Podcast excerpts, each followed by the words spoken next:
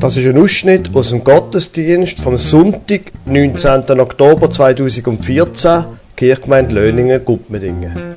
Sie hören die Lesung, Psalm 100, und die Predigt vom Pfarrer Lukas Huber über Epheser 1, Vers 15 bis 21.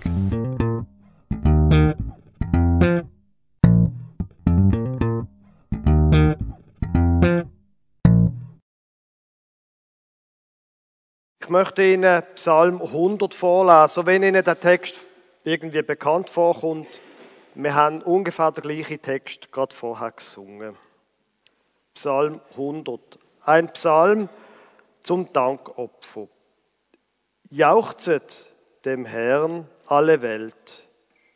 Dienet dem Herrn mit Freuden. Kommt vor sein Angesicht mit Frohlocken. Erkennet, dass der Herr Gott ist. Er hat uns gemacht und nicht wir selbst, zu seinem Volk und zu Schafen seiner Weide. Geht zu seinen Toren ein mit Danken, zu seinen Vorhöfen mit Loben. Danket ihm, lobet seinen Namen. Denn der Herr ist freundlich und seine Gnade wäret ewig und seine Wahrheit für und für. Der Predigtext steht im Epheserbrief Kapitel 1, Vers 15 bis 20, der erste Teil.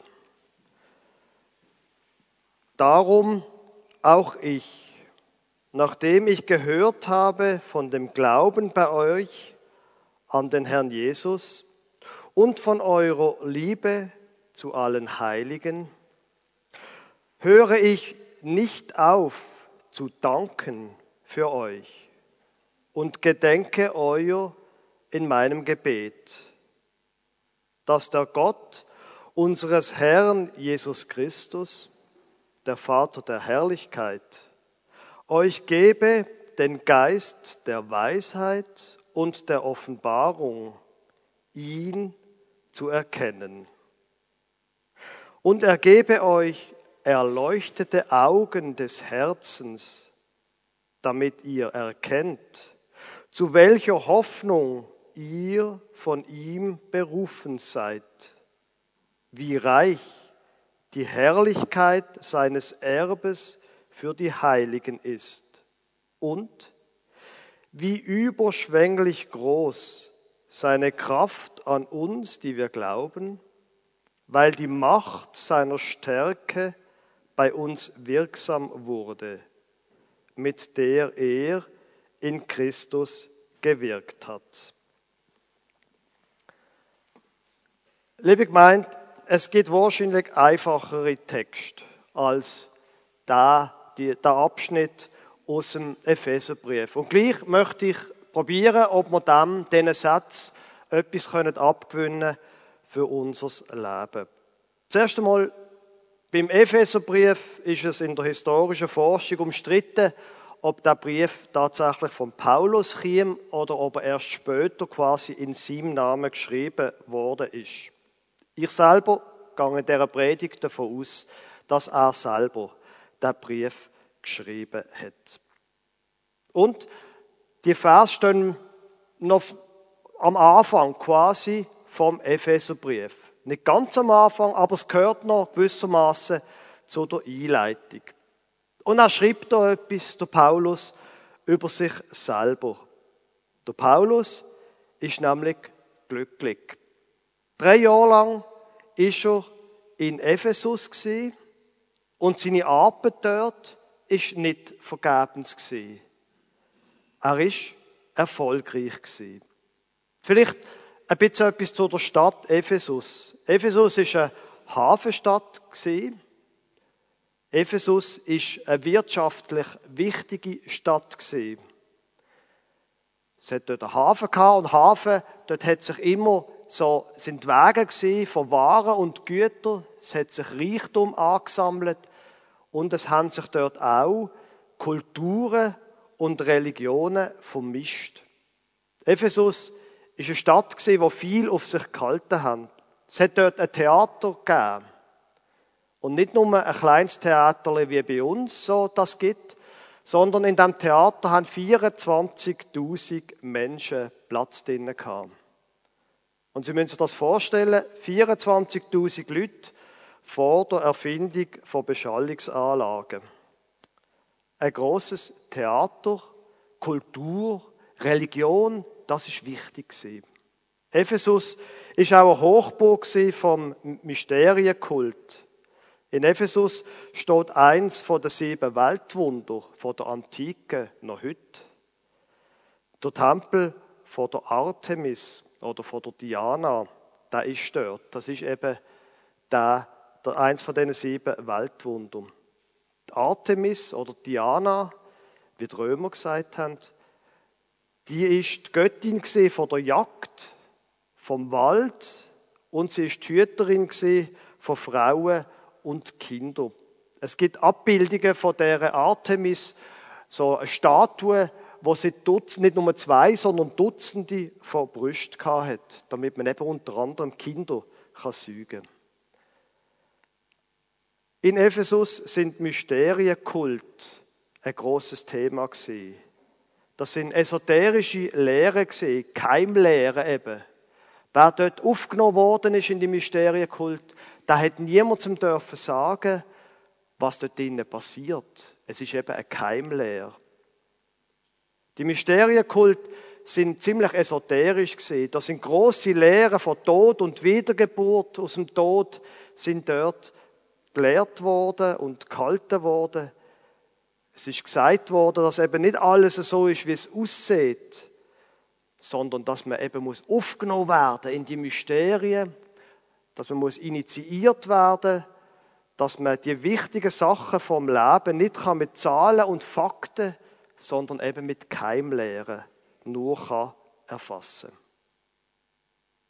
Und in dem Ephesus sind jetzt also Menschen zum Glauben gekommen, zum Glauben an Jesus Christus. Und nicht nur das, sie sind auch drinnen geblieben. Und der Glaube, der hat dazu geführt, dass die Gemeinde, die Leute von der Gemeinde in Ephesus, andere Mitmenschen haben angefangen lieben.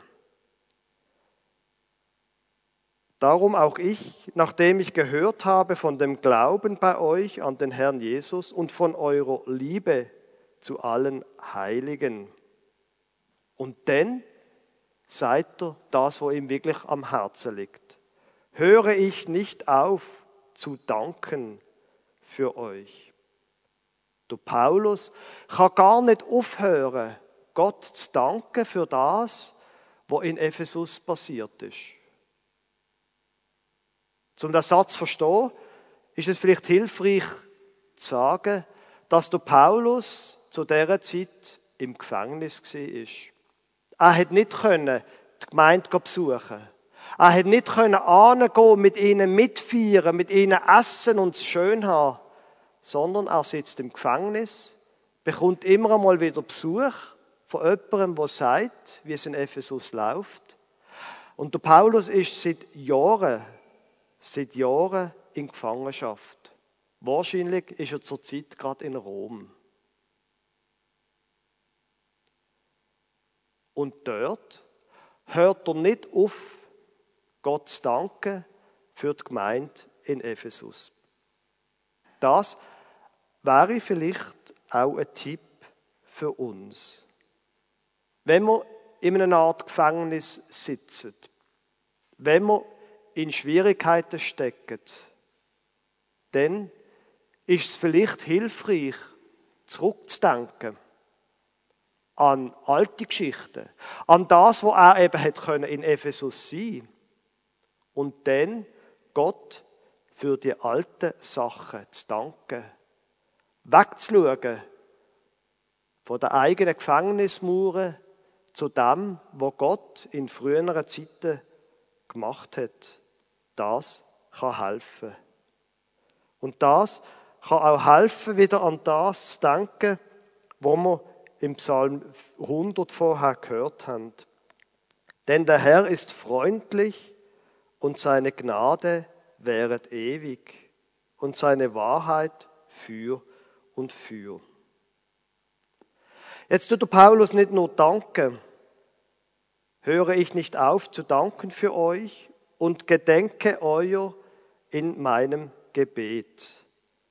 Er betet auch für die Gemeinde, für die Leute, die er kennengelernt hat, die er auch gelernt hat lieben und mit ihnen zusammen sein, wo er jetzt nicht bei ihnen sein kann, aber wo er doch kann, eben für sie beten. Und er betet gerade um ein paar Sachen. Er betet im Vers 17, dass der Gott unseres Herrn Jesus Christus, der Vater der Herrlichkeit, euch gebe den Geist der Weisheit und der Offenbarung, ihn zu erkennen. Im ersten Schritt bittet er Gott um drei Sachen. Er bittet um Weisheit, um eine Gottesoffenbarung und um Erkenntnis. Der Geist von der Weisheit, da möchte ich zuerst auf eingehen. Weisheit, das ist ein Zentralbegriff von der griechischen Kultur. Weisheit auf Griechisch heißt Sophia. Sie kennen vielleicht das Wort, wird noch heute als Eigenname gebraucht. Sophia ist der Zentralbegriff von der griechischen Kultur. Philosophie kommt ja vom Griechischen, heißt die Liebe zu der Weisheit, die Liebe zu der Sophia. Zur Zeit vom Neuen Testament heißt Sophia, heißt Weisheit, wir begriffen Zusammenhänge, wo eben nicht einfach logisch sind, sondern wo man durch Keimlehre begriffen muss. Eine nichtstoffliche Weisheit gewissermaßen. Schlaue Gedanken, ein lustiges Spielen mit Begriff und mit Philosophie. Für den Paulus jetzt ist aber klar, die Weisheit kommt vom Geist, dass der Gott unseres Herrn Jesus Christus, der Vater der Herrlichkeit, euch gebe den Geist der Weisheit. Weisheit kommt vom Geist von Gott. Und die Weisheit, wo der Paulus davor schreibt, ist eine ganz andere Weisheit, wo man nicht muss irgendwelche Keimlehren, obskure Religionen anhängen, sondern die Weisheit von Gott, die steht in der Bibel, ist festgehalten, ist öffentlich bekannt, ist offenbart worden, aber zu dem später. Bleiben wir noch bei der Weisheit. Sophia, das Wort im Griechischen, das ist ursprünglich ein Wort gesehen, wo eher aus der Welt der Handwerker gekommen ist. Wer ein außergewöhnliches Können und Wissen hat, was weiß ich, zum Beispiel als Zimmermann oder als Schreiner oder sonst als Konstrukteur, wer ein außergewöhnliche, außergewöhnliches Können hat, der hat Sophia gehabt. Weisheit. Bald aber dann ist es um andere Sachen gegangen. Die Weisheit hat dann bald auch bedeutet, dass Menschen ihre Umwelt verstehen und ihr Leben können es so gestalten, mit ihrem Umfeld, es so gestalten, dass Erkennen, dass Wellen und Handeln in Einklang kommen. Ein einfaches Beispiel vielleicht dafür. Kinder haben Hunger, Kinder bekommen Streit. Alle Eltern kennen das. Eltern merken das. Aha, es ist halb fünf am Nachmittag. Logisch. Kinder haben Hunger, Kinder haben Streit. Aber jetzt probieren Sie einmal, so einem hungrigen Kind zu sagen, es hat Hunger. Ich habe keinen Hunger, nur er ärgert mich. Da fehlt es eben an praktischer Sophia. Da fehlt es daran, Und wann würde man da einen Vorwurf machen als Kind? Da fehlt es am Begriffen von der Zusammenhang zwischen der eigenen Physiologie und dem, was in der Umwelt, im Umfeld passiert, dass man nämlich Streit hat mit Kindern. Weisheit ist im Griechischen eben das gesehen, dass man die Sachen durchschaut. Ganz praktisch. Dass man durchschaut, wie es mit einem selber steht, wie es mit dem Umfeld ist und wie man sein Leben so gestaltet, dass man eben nicht Streit bekommt mit dem Nachbarn. Wenn man es einmal plump sagen Im Neuen Testament, speziell beim Paulus, bekommt die Sophia, die Weisheit, noch eine zusätzliche Note. Der Paulus beschäftigt sich auch mit der griechischen Philosophie, mit der großen spekulativen Gebäude von der Philosophie, mit der Gnosis und eben mit dem Mysterienkult. Große Begriff, keine Lehre. Der Paulus beschäftigt sich mit dem. Aber er sagt etwas ganz anderes als das, wo die Epheser als Sophia gelehrt haben. Die Weisheit von Gott führt er im 1. Korintherbrief ganz breit aus. Die Weisheit von Gott nach dem Paulus, das ist nicht Abgehobes, nicht Keims und Verwunderliches.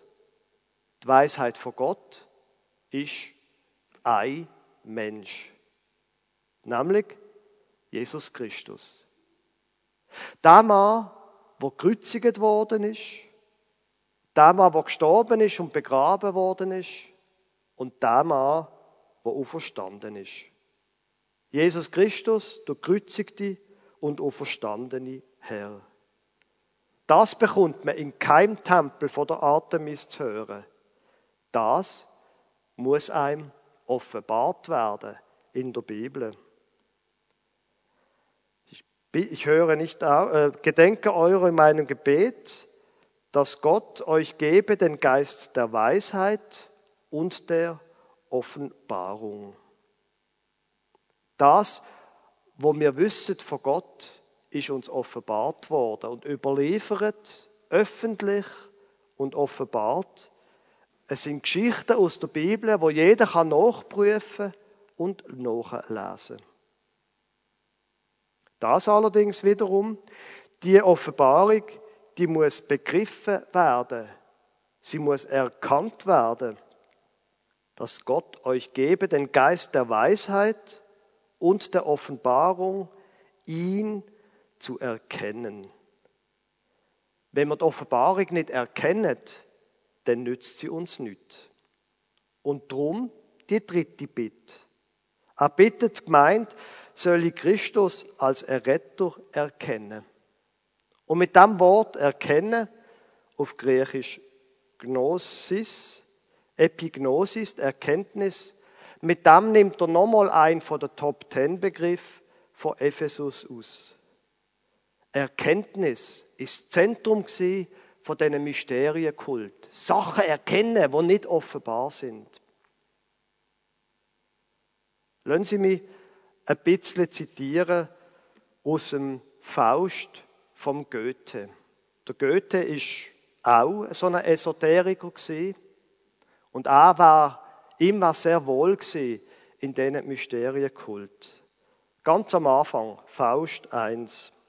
Habe nun, ach, Philosophie, Juristerei und Medizin und leider auch Theologie durchaus studiert mit heißem Bemühen, da stehe ich nun, ich armer Tor, und bin so klug als wie zuvor.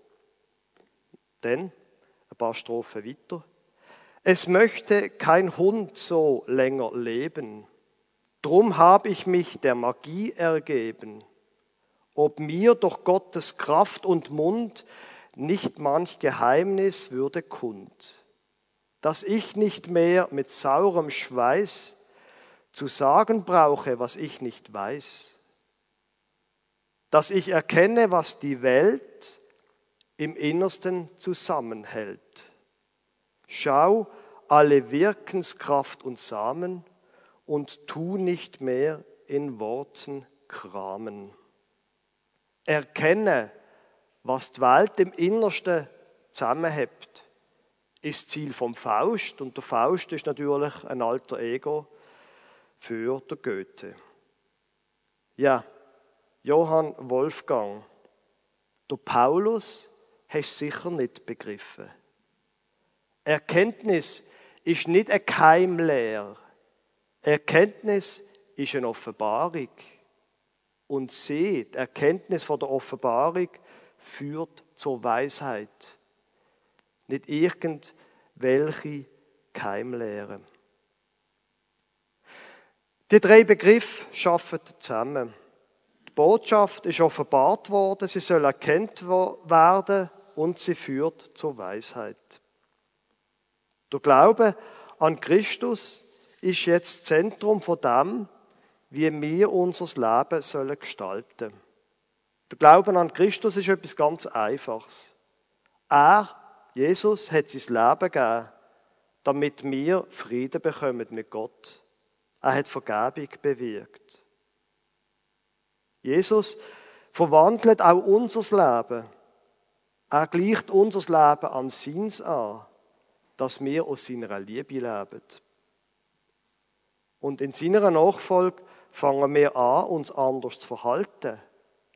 Wir fangen an, ihn zu lieben und andere Menschen auch zu lieben. Noch einmal. Die Botschaft ist offenbart worden, sie soll erkannt werden und sie führt zur Weisheit. Jetzt, aus irgendeinem Grund langt es im Paulus noch nicht. Die Predigt eigentlich ist schon lang genug. Aber aus irgendeinem Grund geht er noch einen Schritt weiter. Er bittet Gott weiter für die Gemeinde. Und er, gemeint ist Gott, gebe euch erleuchtete Augen des Herzens. Das finde ich einen sehr schönen Ausdruck.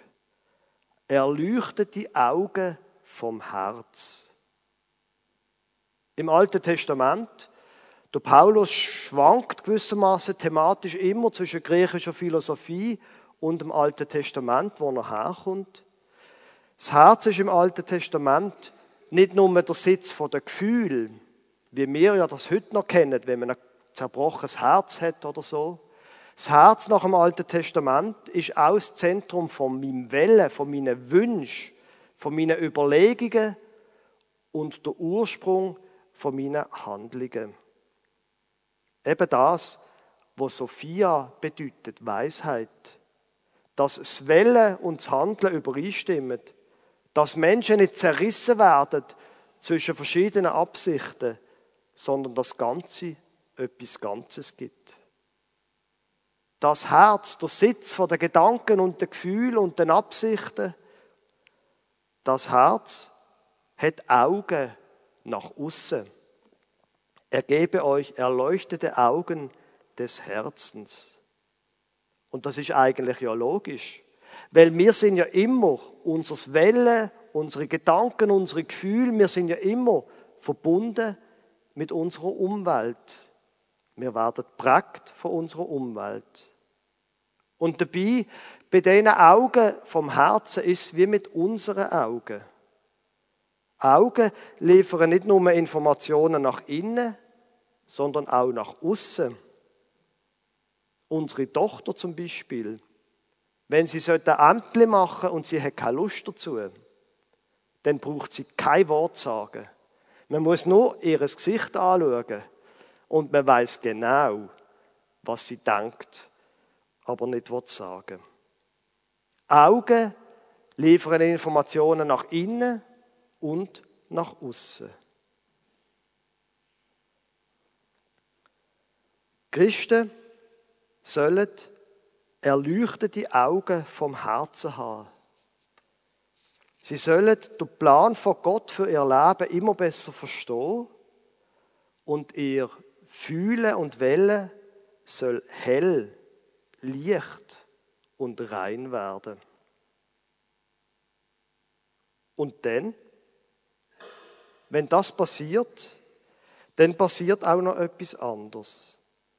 Damit ihr erkennt, zu welcher Hoffnung ihr von ihm berufen seid, wie reich die Herrlichkeit seines Erbes für die Heiligen ist und wie überschwänglich groß seine Kraft an uns, die wir glauben, weil die Macht seiner Stärke bei uns wirksam wurde, mit der er in Christus gewirkt hat.